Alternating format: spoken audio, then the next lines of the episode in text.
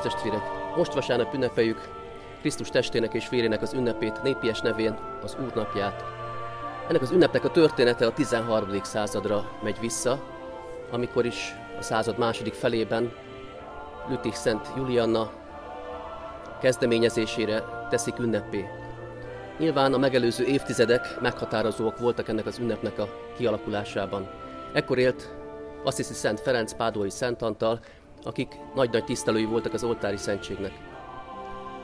Szent Ferenc maga egy söprűvel járva takarította a templomokat, és leveleket írt plébánosoknak, hogy méltóképpen őrizzék az oltári szentséget, hiszen sok helyen a szemetes templomban, a tabernákulumban, mivel ritkán voltak szentmisék és ritkán volt szentáldozás, ezért volt olyan, hogy megpetnészesedett a kenyér, aztán azok a szent edények, azok a szövetből készült eszközök, amelyek a szentmisében használnak, ezeket nem tartották tisztán, hanem hát Ferenc azt mondja, hogy méltatlan állapotban voltak, pedig ezek közé jön le a mi Úrunk Jézus Krisztus.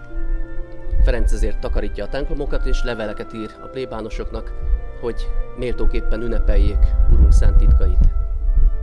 Valószínűleg nem mindenkinek tetszett, hogy egy koldus ruhába öltözött valaki beleszól olyan dolgokba, ami a papoknak a dolga. Ferenc valószínű néha üldözésnek volt kitéve, ő maga mégis azt mondja, hogy mivel a papok azok, akiknek a szavára lejön közénk Krisztus, ezért, ha üldöznének is, és valószínű volt, aki esetleg üldözte is őt, akkor is hozzájuk menekülnék. Ennyire tisztelte őket, és ennyire tisztelte az oltári szentséget. Szent Antal, Pádóai Szent Antal kortársa volt Ferencnek, ő is sokszor tanította a népet az oltári szentség tiszteletére. Nagyon művelt volt a teológiában, Ferenc levelet ír hozzá, hogy biztassa, hogy a testvéreket tanítsa a teológia tudományára, mégsem ez volt a legfontosabb az életében, hanem az ige hirdetés. Egyik alkalommal egy Pádua közeli város főterén arról prédikált Szent Antal, hogy Jézus Krisztus valóban jelen van az oltári szentségben. És akkoriban sok eretnek mozgalom is felütötte a fejét, és az egyik ilyen mozgalomnak a vezetője éppen hallgatta Antalt.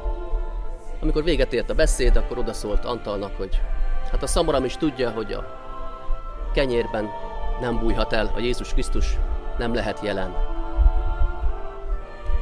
Szent Antal erre fogadást ajánlott. Azt mondta ennek az embernek, hogy gyere ide három nap múlva, hozd a szamaradat is, és megtudjuk, hogy a szamár hogyan dönt. Tudja el, hogy mi az igazán fontos és lényeges. A fogadás abban állt, hogy három nap múlva visszatért az eretnek vezér a szamarával együtt, akit persze három napon keresztül éheztetett, és a város főterének az egyik sarkába oda tettek egy halom, illatos, friss szénát, a másik oldalon pedig Antal kezében az oltári szentséggel. Amikor a szamár megérkezett, körülnézett, észrevette a szénát, aztán észrevette Antalt, és szépen odabaktatott hozzá, és a hagyomány szerint a két első lábára leereszkedve térdet hajtott az oltári szentség előtt. Ekkor a gazdája is elszégyelte magát, hiszen a szamarának több esze volt, mint neki. Az oltári szentség mire válasz? Olyan mély igényre válasz, amit sokszor nem tudunk megfogalmazni. Nem az érzelmeink, nem is az értelmünk, amihez szól, hanem ahogyan a nap is, amikor ránk süt, 10 perc alatt még nem bardolunk le. De ha rendszeresen kitesszük magunkat a napsugárzásnak, akkor jó színünk lesz. Az oltári szentség előtt időt tölteni ugyanilyen egyszerű. Ha elég időt töltünk előtte, akkor az életünknek jó színe, jó íze lesz.